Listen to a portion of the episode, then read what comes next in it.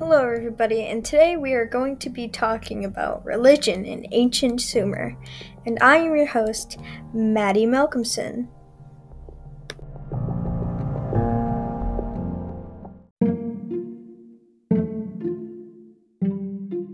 What type of religion did the Sumerians believe in?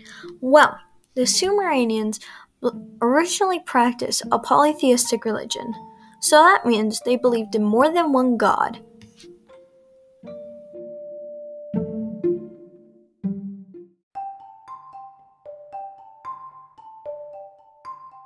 What is the story or the beginning of the Sumerian religion? Well, Sumerians believed that the universe has been formed by the creation myth, which are cosmic births. First, Nammu gave birth to the goddess Kai and the god An, who gave birth to a son named Enlil.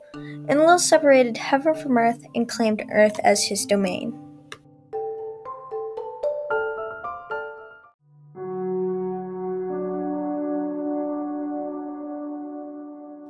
Sumerians worshipped over 3,000 gods.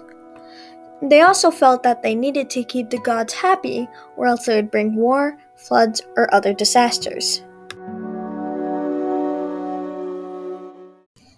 And that was the Sumerian religion.